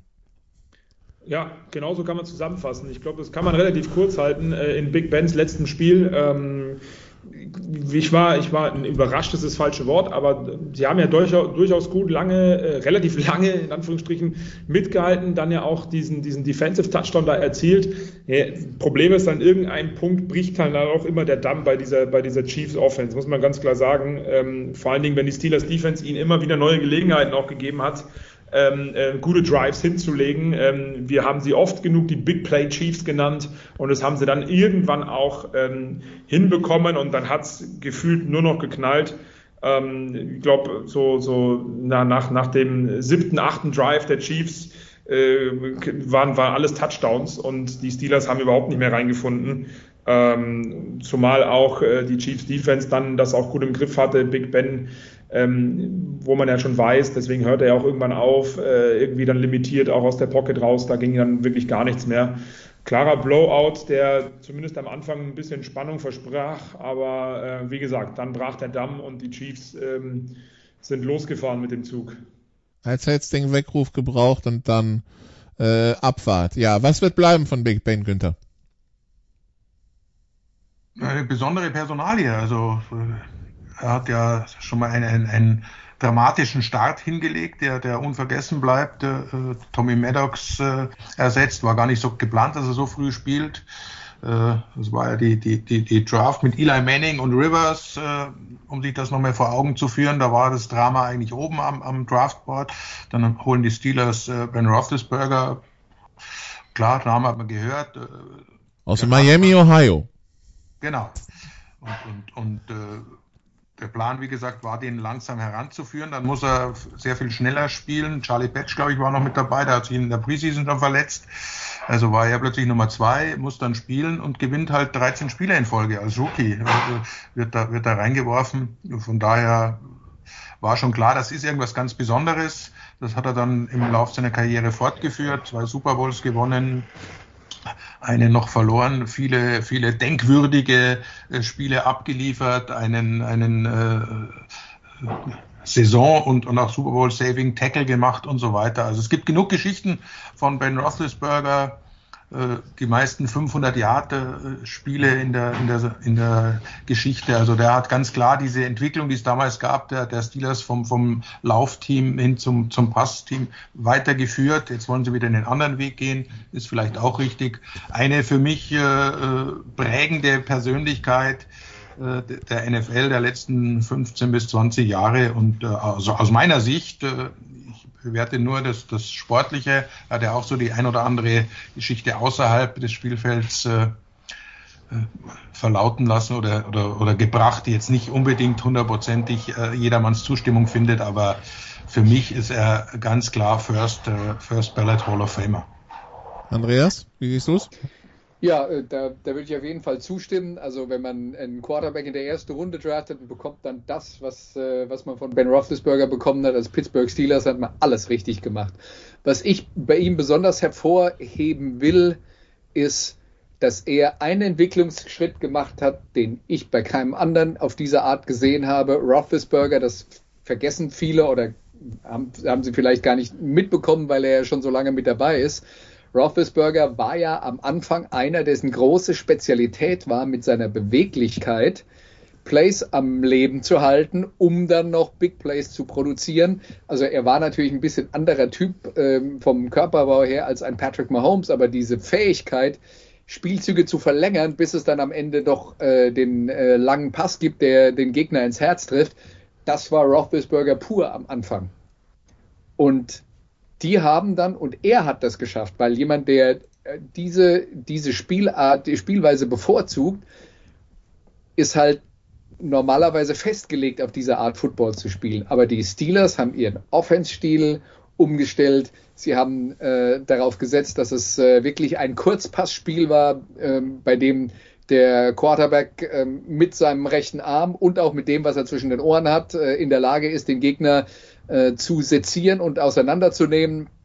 Und da war Roethlisberger, ich will jetzt nicht sagen auf Brady-Niveau, aber nicht weit davon entfernt, eine ganze Zeit lang. Da war er auch herausragend, nachdem er vorher auf eine komplett andere Art herausragend war. Und das, was wir jetzt in den letzten zwei Jahren gesehen haben, oder man muss ja auch ehrlicherweise sagen, letzten drei, vier Jahren, war halt meilenweit von dem entfernt, was wir von Roethlisberger vorher gekannt haben. Da muss man dann auch sagen, es waren halt eher zwei Jahre zu viel als zwei Jahre zu wenig, die er gespielt hat. Ähm, das äh, sollte aber das, das Bild nicht verfälschen, nämlich dass Ben Roethlisberger äh, zumindest mal sportlich gesehen äh, tatsächlich ein klarer Hall of Famer ist. Also da bin ich 100% bei Günther. Äh, ja, Flo, irgendwie noch was hinzuzufügen oder? Also ich, äh, dadurch, dass ich ja hier der Rookie heute in den Sofa Quarterbacks bin, ähm, kann ich auch ganz offiziell sagen, ich kenne die NFL nicht äh, ohne Ben Roethlisberger. Ähm, so so geht es mir mit Tom Brady. Ja, so bei mir auch, logischerweise. Nein, und äh, auch wenn es natürlich, äh, Andreas hat es gerade gesagt, ähm, abgenommen hat, seine Beweglichkeit, das ist ja auch irgendwo logisch. Äh, er hat so viel geleistet und ich fand es einfach toll. Ich meine, sein halbes Leben äh, wirklich tatsächlich fast aufs Jahr oder fast auf den Tag genau in Pittsburgh verbracht. Und ähm, man hat wirklich auch gesehen, wie sehr ihn das berührt, was man ja relativ selten sieht, außer dann letzte Saison mal, als sie gegen die Browns ausgeschieden sind, wo es, dann schon in diese Richtung äh, Karriereende ging. Ähm, und das finde ich einfach schön. Das, das kann man festhalten. Er hat unfassbar einen guten Arm gehabt. Ähm, einige Rekorde in den Top 5 auch mit dabei, auch vollkommen zu Recht. Und die Steelers zu dieser äh, Top-Franchise gemacht, die sie ist. Und das hat, da haben sie Big Ben sehr, sehr viel zu verdanken. Und fand ich immer cool, ihn zu sehen. Ähm, in den letzten Jahren hat alles ein bisschen abgenommen. Das ist absolut logisch. Ähm, und ja, wenn man die Fans sieht äh, im Heinz Field bei seinem letzten Heimspiel, dann äh, wie, wie, wie groß diese Wertschätzung auch war ihm gegenüber und wie sehr er auch um Worte gerungen hat, ein Stück weit, dann ist, glaube ich, alles gesagt. Jo, dann also äh, goodbye, Big Ben. Wir werden sehen, wie es bei den Steelers weitergeht auf der Quarterback-Position und äh, Kansas City also in der nächsten Runde. Und dann gab es das Monday Night Spiel, Günther, das äh, Rams-Cardinals-Spiel, das viele erwartet hatten, weil zwei Top-Teams und jedes Team hatte ein Spiel in dieser Runde gewonnen und dann wurde es Einbahnstraßen-Football per Excellence. Also ähm, zwischendurch hatten die Rams mehr Touchdowns als die, also nee, sie hatten zwei Touchdowns und damit zwei Touchdowns mehr als die Cardinals First Downs. Am Ende die Cardinals 0 von 9. Eine Offense, die eigentlich nie wirklich existiert hat und ja, was ist da passiert? Ganz genau. Ähm, ich habe das Spiel ja gestern aufgrund einer, einer Verletzung von Vanja Müller mit, den, mit dem Flo zusammen gemacht. Also eine bisschen andere Art, jetzt nicht das klassische Play-by-Play -play und, und, und Experten-Duo, sondern zwei Kumpels treffen sich, schauen Football und reden drüber. Und das war auch gut für dieses Spiel, weil das rein sportlich wirklich äh, nicht so viel hergegeben hat. Ein, ein äh, wieder mal toller Gameplan von den Rams mit, mit Odell Beckham Jr., weil man äh, Cooper Cup versucht hat rauszunehmen von Seiten Arizonas, was phasenweise auch wirklich sehr, sehr gut gelungen ist, war aber gar nicht nötig. Dazu konnten sie sehr stark laufen. Cam Akers kommt zurück, äh, kleine medizinische Sensation nach seinem äh, äh Achillessehnenriss kurz vor der Saison, also äh, schlägt auch gleich ein. Sony Michel läuft ja eh immer besser. Und auf der anderen Seite haben wir gesehen einen jungen Quarterback, der absolut von der ersten Sekunde an das Gefühl vermittelt hat, er ist völlig überfordert mit dem, was da passiert. Weil die, die Defense Line von, äh, von den Rams unterstützt auch durch den anderen Blitz so unglaublich viel Druck aufgebaut hat, dass der wirklich, äh, ich kann mich an keinen Spielzug erinnern, äh, wo Kyler Murray mal nach hinten gehen konnte, schauen und dann einen ordentlichen Pass absetzen. Er konnte auch nicht selbst laufen, das haben sie auch extrem gut verteidigt und es wurde dann immer schlimmer und nach dem äh, vollkommen äh, entsetzlichen äh, Pick Six, also das, das darf er nicht machen, kann er nicht machen, äh, empfehlen wir äh, die, die Kollegen Manning mit ihrem äh, Monday Night äh, Auftritt bei, bei ESPN, da, da kann man es auch nochmal die Reaktion ganz gut ab, ablesen. Das war schon, also Flo und ich, wir haben auch nur äh, aufgeschrien quasi, die Hände über dem Kopf zusammengeschlagen, aber danach war es vollkommen durch. Ich habe dann sogar noch die, die, die These aufgestellt, vielleicht Murray vom, vom, vom äh, Feld nehmen und, und, und Colt McCoy bringen, weil der war ja quasi wie, wie, der, wie, wie der Hase äh, vor der Schlange, der, der saß da nur noch und, und äh, also hat er vermittelt. Hat natürlich dann alles versucht, am Ende wurde es noch ein bisschen besser, aber das war, war leider von, von der ersten Sekunde an eine, eine sehr, sehr gute, aggressive Mannschaft in der Offense und in der Defense und eine, Mannschaft, die in der Defense noch ganz ordentlich funktioniert hat und, und dagegen äh, gehalten hat oder es zumindest versucht, aber eben an diesem grandiosen Gameplan auch gescheitert ist. Aber in der Offensive, die hatten ja, glaube ich, kurz vor der Pause noch minus drei Yards. Äh, also es ist äh, eigentlich unvorstellbar, was da passiert ist. Und von daher war es eigentlich kein richtiges Footballspiel, sondern es war eine, eine, eine Demontage und die Rams wollten mal kurz aufmerken, wir sind auch noch da bei all den Tampa Bays und, und Green Bays. Vergesst uns bitte nicht.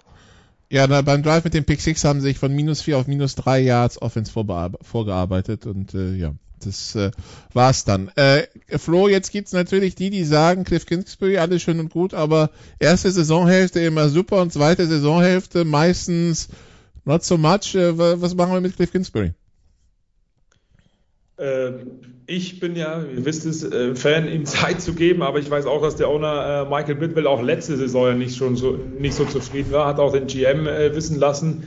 Ähm, jetzt haben sie es zumindest in die Playoffs geschafft, aber ähm, ich war tatsächlich ich, ich hab, wir haben es ja gestern auch versucht, irgendwie ins Bilde zu bringen, ins Gesamtkonstrukt und ähm, man kann gar nicht so wirklich herausfinden, woran es lag, ob es an Kingsburys Playcalling lag, was er ja natürlich auch selber macht, ob einfach wirklich dieser Kyler Murray, der war ja so nervös, auch das Gefühl, ähm, unfassbar. Ähm, aber, und äh, ich halte sehr viel von ihm. Es ist ein sehr, sehr talentierter Roster auf beiden Seiten des Balles, nach wie vor. Der Andrew Hopkins ist ja dann auch wieder da, hoffentlich. Ähm, und äh, glaube, dass die nächste Saison in dieser starken NFC West, dürfen wir auch nicht vergessen, wieder ein Contender sein können. Ähm, klar, die letzten sechs Spiele, glaube ich, waren es, die waren alle ziemlich dürftig. Da haben sie alle ziemlich nachgelassen, was Punkte pro Spiel angeht, Yards pro Spiel, auch auf der defensiven Seite. Ähm, aber nichtsdestotrotz glaube ich, dass wir mit Cliff Kingsbury da schon einen guten Mann haben, der immer Punkt für Punkt über die letzten äh, Jahre diese Offense äh, verbessert hat durch, äh, durch äh, Hinzunahme der vereinzelten Spieler, auch äh, natürlich vom, vom Draft von Kyler Murray vor ein paar Jährchen. Ähm, deswegen glaube ich schon, dass der Weg für die weitergehen kann und das ist einfach wirklich so, so, so ein Spiel gestern abschütteln, komplett vergessen, egal was war und wir, und wir greifen wieder an, weil das hatte gestern nichts mit den Arizona Cardinals zu tun, auch nichts mit den Cardinals, die verloren haben schon in der Regular Season, die schwache Spiele auch gezeigt haben. Das war absolut gar nichts. Die hätten auch sich den, den Weg nach Inglewood sparen können und, und hätten wahrscheinlich einfach eine bessere Gemütslage jetzt für die Offseason. Also deswegen glaube ich wirklich, so blöd es klingt, Mund abputzen und weitermachen. Ich glaube, dass Cliff Kingsbury da schon was bewirken kann, ähm, weil er äh, bewiesen hat, er kann ein Mastermind sein. Ähm, und, und mit Defensive Coordinator Vance Joseph, der, wie ich finde, eine sehr gute ähm, äh, Ergänzung dort ist in diesem, in diesem Coaching-Stuff, äh, mit, einer, mit einer guten äh, Defensive auch ähm, in, in vielerlei Hinsicht, die halt aber gestern auch nicht wirklich was reißen konnten, muss man aber auch in Klammern setzen, dass die Rams eigentlich immer eine super, super Startposition hatten für ihre Drives, weil die Offense äh, der Cardinals einfach das große Problem war und äh, immer ich glaube, die waren bis, Günther korrigiere mich gern, bis ins dritte Viertel nicht einmal in der Hälfte der Rams. Ähm, und, und dementsprechend ist es dann auch für die Defense schwierig, äh, wenn, wenn die Gegner immer an der 40, 50, 35 oder wo auch immer starten, da wirklich was entgegenzusetzen. Aber ich glaube, Cliff Kingsbury, ähm, wenn Michael Bidwell das anders sieht, ähm, dann, dann, dann soll er es machen. Aber ich glaube, es wäre ein Fehler, das jetzt komplett in Frage zu stellen. Ich würde das ganz gerne noch statistisch untermauern, weil er hat ja die Mannschaft unter, äh, übernommen, als sie richtig schlecht drauf waren. Er hat in der ersten Saison eine 15 und 1 Bilanz hingelegt, zweite Saison 8 und 8, dritte Saison 11 und 6, Playoffs zum ersten Mal erreicht. Also es ist ja schon eine klare Entwicklung zu erkennen. Was mir allerdings ein bisschen Sorgen macht, ist, Flo hat gesagt, äh, das ist ein, äh, ein starkes Roster. Ja, aber es ist ein starkes Roster mit Spielern, zusammengesetzt aus, äh, sagen wir mal, kurzfristigen Verpflichtungen von Leuten, die am Ende ihrer Karriere stehen und in dieser Saison dann auch nochmal sehr gute Leistung gebracht haben. Das äh, will ich nicht in Abrede stellen, aber es ist nicht auf die Zukunft aufgebaut. Das ist das Problem. Und wenn man mal realistisch betrachtet, was die Cardinals so zusammengedraftet haben in den letzten Jahren, ist es nicht so gewaltig bestellt, um, um wirklich das, äh, um das Fundament der Mannschaft, das ja ähm, hauptsächlich aus äh, selbst gedrafteten relativ jungen Spielern bestehen soll, sollte. Und äh, da haben sie leider nicht allzu viel davon. Deswegen glaube ich, ist das Eis, auf dem sie unterwegs sind, relativ dünn. Aber ich sehe es auch so wie Flo, wenn man sich dann anschaut, wie diese Mannschaft sich entwickelt hat die waren ja mal zwischenzeitlich so gut, dass man ihnen äh, ohne mit der Wimper zu zucken attestieren konnte, dass sie das beste Team der Liga waren, nicht nur weil sie die beste Bilanz hatten, sondern weil sie teilweise auch so gespielt haben. Und wenn man das ähm, äh, in Betracht zieht, muss man dann äh, ganz klar sagen, äh, wäre es jetzt schon seltsam, wenn es am Ende der Saison nicht funktioniert, dass man das jetzt gleich wegwerfen will, um äh, möglicherweise mit einem neuen Coach nochmal ganz von vorne anzufangen. Ähm, ob ob äh, Kingsbury letzten Endes der Mann ist, der äh, alle Träume in Arizona erfüllen kann und vielleicht äh, einen Super Bowl zu den Cardinals bringt, das wird die Zukunft zeigen. Aber äh, im Zuge der Entwicklung aus den äh, letzten Jahren würde ich jetzt auch nicht die Basis sehen, aufgrund von einem katastrophalen Playoff-Spiel jetzt sofort ähm, das Wasser aus der Wanne zu lassen. Also die die die ähm, die Rams schlagen die Cardinals 34 zu 11 in einem Spiel, das sich auch so deutlich anfühlte und damit die Saison der Cardinals beendet. Hier, äh, Andreas, ich habe, da, damit blicken wir ein bisschen voraus, äh, wir hatten immer die, die Bayern, äh, nee, die Patriots als der FC Bayern des, des Footballs. Jetzt habe ich heute gelesen, sind die Rams das PSG des Footballs. Star Power, wohin man nur sieht, aber am Ende unvollendet. Äh, ich weiß nicht, ob jetzt äh, diese Woche die, der richtige Zeitpunkt ist, um diese Frage zu stellen, weil die waren schon verdammt gut letzte Nacht. Deswegen, äh, das Potenzial ist ja da. Und wir reden ja jetzt auch von einem potenziellen Super Bowl Run. Äh, das sind jetzt halt dann noch drei Spiele. Sind diese Rams gut genug, um drei Spiele zu gewinnen? Und äh, kann ich mir vorstellen, dass sie die Bucks nächstes Wochenende schlagen. Das wäre dann äh, der, der erste Schritt.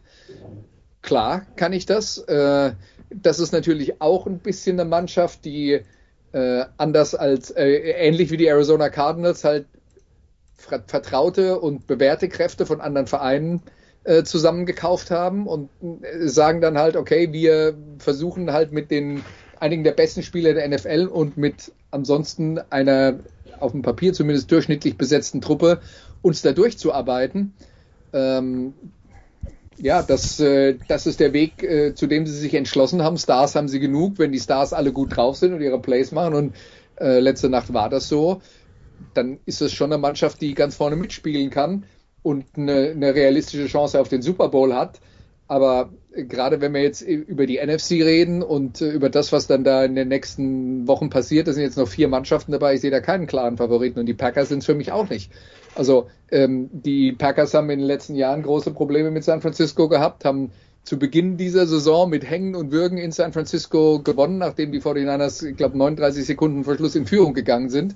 Also das war schon haarscharf und wenn man jetzt über dieses Spiel redet, das war, glaube ich, in Woche drei, seitdem sind beide Mannschaften, würde ich sagen, deutlich besser geworden. Deswegen kann man die Kräfteverhältnisse von, von äh, damals dann äh, nicht so eins zu eins übertragen auf jetzt. Aber äh, für mich ist Green Bay in dem Spiel kein klarer Favorit, weil die müssen erstmal beweisen, dass sie das 49ers Laufspiel stoppen können, was in den letzten Jahren mehrfach böse daneben gegangen ist.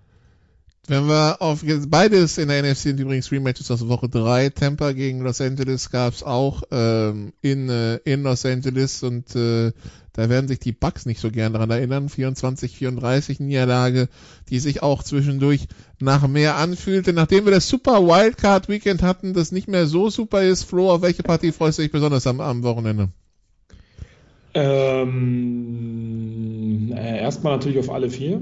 äh, Nee, ich freue mich tatsächlich auf, äh, auf, auf zwei, würde ich ein bisschen rausstellen. 49ers gegen Packers finde ich wirklich sehr interessant, auch aus den Gründen, die der Andreas gerade schon aufgeführt hat und auch, dass wir wieder im ähm, ziemlich, ziemlich kalten Lambeau Field spielen dürfen. Äh, und äh, aber auch tatsächlich auf Rams gegen Bucks. Man muss natürlich abwarten, wie bei den Bucks die Verletzungen ähm, da jetzt ausgehen, ähm, wer da alles wirklich dann wieder dabei ist, Wirfs vor allen Dingen und, und so weiter und so fort. Aber ähm, die Rams, so wie die gestern gespielt haben, klar gegen komplett undisponierte äh, Cardinals, könnte das auch ein richtig schönes Spiel werden. Aber ganz ehrlich, ich kann jetzt auch weitermachen. Bills gegen Chiefs, so wie die Bills gespielt haben. Mein lieber Scholli. Äh, also ganz ehrlich, das ist sehr schwer, aber naja, ich freue mich auf alles. Schwer eins rauszustellen. Ich weiß nicht, was die anderen sagen. Tiefstemperatur in Green Bay, Samstagabend übrigens drei Grad Fahrenheit. Das wären dann irgendwie, wir sind wieder irgendwo in der Preislage minus 15 Grad Celsius unterwegs und da ist der Wind noch nicht reingerechnet. Also könnte wie eine frostige Angelegenheit werden in, äh, äh in Green Bay. Äh, Günther, worauf freust du dich am meisten? Oder? Ich schaue es mir natürlich nicht an, ist ja klar. Für mich sind die Playoffs beendet. äh, nee, schon, also. Äh, also du gönnst San Francisco wenig, okay. Äh, Kansas City Buffalo. Also das, das äh, hat, hat äh, alle Anzeichen oder alles äh, steht da drauf. Top-Begegner, wobei müssen wir, glaube ich, uns nichts vormachen. Division ist für mich das schönste Wochenende im Football, weil da doch im Normalfall alle Spiele auf Augenhöhe sind, äh, Überraschungen möglich. Und da müssen alle alles auspacken. Also es wird, wird, wird, glaube ich, sehr unterhaltsam und nicht so teilweise langweilig, wie wir es jetzt eben leider in der Wildcard, in der Super, Entschuldigung, Super Wildcard-Woche äh, hatten. Ähm, aber wenn ich eins rauspicken müsste, dann, äh, dann nehme ich das äh, Kansas City gegen Buffalo. Also ich will jetzt nur noch mal Titans gegen Bengals erwähnen, einfach weil noch keiner darüber geredet hat, okay. aber das findet auch noch statt. Ja, Mit der Rückkehr von Derrick Henry und ja dass, dass eben mit Henry mit der Woche Pause äh, und Cincinnati mit den Problemen, die sie jetzt hatten gegen die Raiders, äh, das sehe ich als einziges klar. Aber wer, wer, wer weiß schon, in diesem Jahr möglich ist alles. Die Buchmacher sehen das übrigens nicht so. Cincinnati, äh, nee, Tennessee Favorit mit dreieinhalb, Günther. Oh, okay. Das äh, hätte ich anders eingeschätzt. Sollte man vielleicht tatsächlich äh, sein Geld auf Cincy setzen. Gut, okay, wir hätten dann noch, weil wir schon bei den Spreads sind, äh, Flo Green Bay gegen San Francisco, Green Bay mit 6. Ja, ähm, du hast ja auch das Wetter angesprochen. Äh, Green Bay, glaube ich, wird sich da auch durchsetzen. Das ist immer wieder Thema. Äh, wir haben es von vielen Spielern auch gehört. Letztes Jahr durfte ich auch EQ St. Brown mal interviewen. Der hat auch gesagt, natürlich ist das ein Vorteil für uns. Wir trainieren in diesen Bedingungen. Wir kennen das. Der Rasen ist anders. Die der Ball fliegt ein bisschen anders, wenn man so will. Ähm, Äh, ich glaube, dass die Packers äh, das machen werden dann tatsächlich. Äh, die Familie St. Brown wohnt irgendwo in Anaheim, wenn ich mich gut erinnere, dass der sagt, ja, also finde ich toll in Wisconsin, wundert mich schon. er hat er nicht gesagt, dass er es toll findet. Er hat gesagt, sie könnten bei kaltem Wetter funktionieren. Ah, nun, also, dann Andreas haben wir die Bucks gegen die Rams am Sonntag um 21 Uhr übrigens, also 21 Uhr 0.30 Uhr am Sonntag die Spiele. Die Bucks Favorit mit 3 und 3 ist der Heimvorteil, also sprich an einem neutralen Ort wäre es quasi Pick'em. Ja, und, und so fühlt ähm, sich's auch an. Ich äh, hatte ja diese Woche schon erwartet, dass man vielleicht bei den Buccaneers merkt, dass äh, der ein oder andere in der Offense fehlt. Das hat man jetzt diese Woche noch nicht so gemerkt. Aber gegen die Rams, also das ist schon mal noch mal eine ganz andere Hausnummer. Ja? Also da wird es nicht reichen, alles äh, zu riskieren, um das Laufspiel zu stoppen, weil man sich dann sagt, der Quarterback kann uns nicht schlagen. Äh, Matthew Stafford kann das. Und äh, der hat die Waffen. Deswegen, boah, das, äh, da tue ich mir auch schwer, die Buccaneers als klaren Favoriten zu sehen. Und wenn Wolfs nicht, nicht fit ist, äh, natürlich ja. gegen die gegen die Front Seven könnte auch böse enden, gerade gegen diese D-Line. Ja, das wäre auf gar keinen Fall eine gute Nachricht. Und JJ Watt hat auch nichts geholfen. Nee, hat auch nichts geholfen. Äh, die Familie Watt kann sich jetzt komplett zusammen das vom TV anschauen, die, die, die Playoffs. Und dann äh, das letzte Spiel, Günther, Kansas City gegen Buffalo, Kansas City mit zwei. Das heißt, Buffalo oh. wäre neut am neutralen Spielort leichter Favorit. Das ist klar, nach der Leistung, die sie jetzt abgerufen haben. Aber mich hat Kansas City auch überzeugt. Äh, vor allem sind sie halt, wie, wie schon im, in den vergangenen Jahren, mit ihrer Defense auch deutlich besser geworden. Also die zwei für Kansas City äh, würde ich mitgehen. Die halte ich. Okay, ich schaue gerade aufs Wetter. Ja, da soll es nicht ganz so kalt sein. Eher um den Gefrierpunkt. Also nicht so ganz der Kühlschrank, aber selbst wenn, Buffalo wird es nicht stören. Die haben jetzt auch gerade bei minus 15 gespielt. Gut, dann danke ich euch soweit. Ich glaube, Flo, das hat gut funktioniert. Die Rookie-Taufe, glaube ich, äh, soweit bestanden. Also, wenn du irgendwie Lust verspürst, wieder dich anzuschließen, gerne, gerne. Äh, ansonsten war es das für die Sofa-Quarterbacks für diese Woche. Mehr Westport gibt's am Donnerstag in der Big Show, wie immer. Und dann, wie gesagt, vier Spiele am Wochenende, 22.15 Uhr, 2.15 Uhr am Samstag und 21 Uhr 0.30 Uhr am Sonntag und die besprechen wir dann natürlich nächste Woche wieder. Danke Flo, danke Günther, danke Andreas, danke liebe Zuhörer. Bis zum nächsten Mal. Ciao. Das waren die Sofa Quarterbacks mit der Extravaganza zur National Football League auf Sportradio 360.de. Wenn Sie Fragen, Anmerkungen, Gegenbeispiele haben, schreiben Sie uns entweder auf unserer Facebook-Seite über unseren Twitter-Account at sportradio360 oder direkt an steilpass at sportradio360.de. Great job, guys! Und versäumen Sie nicht unsere nächste Big Show jeden Donnerstag neu auf www.sportradio360.de. One day at a time. Keep getting better as a football team and we'll see what happens.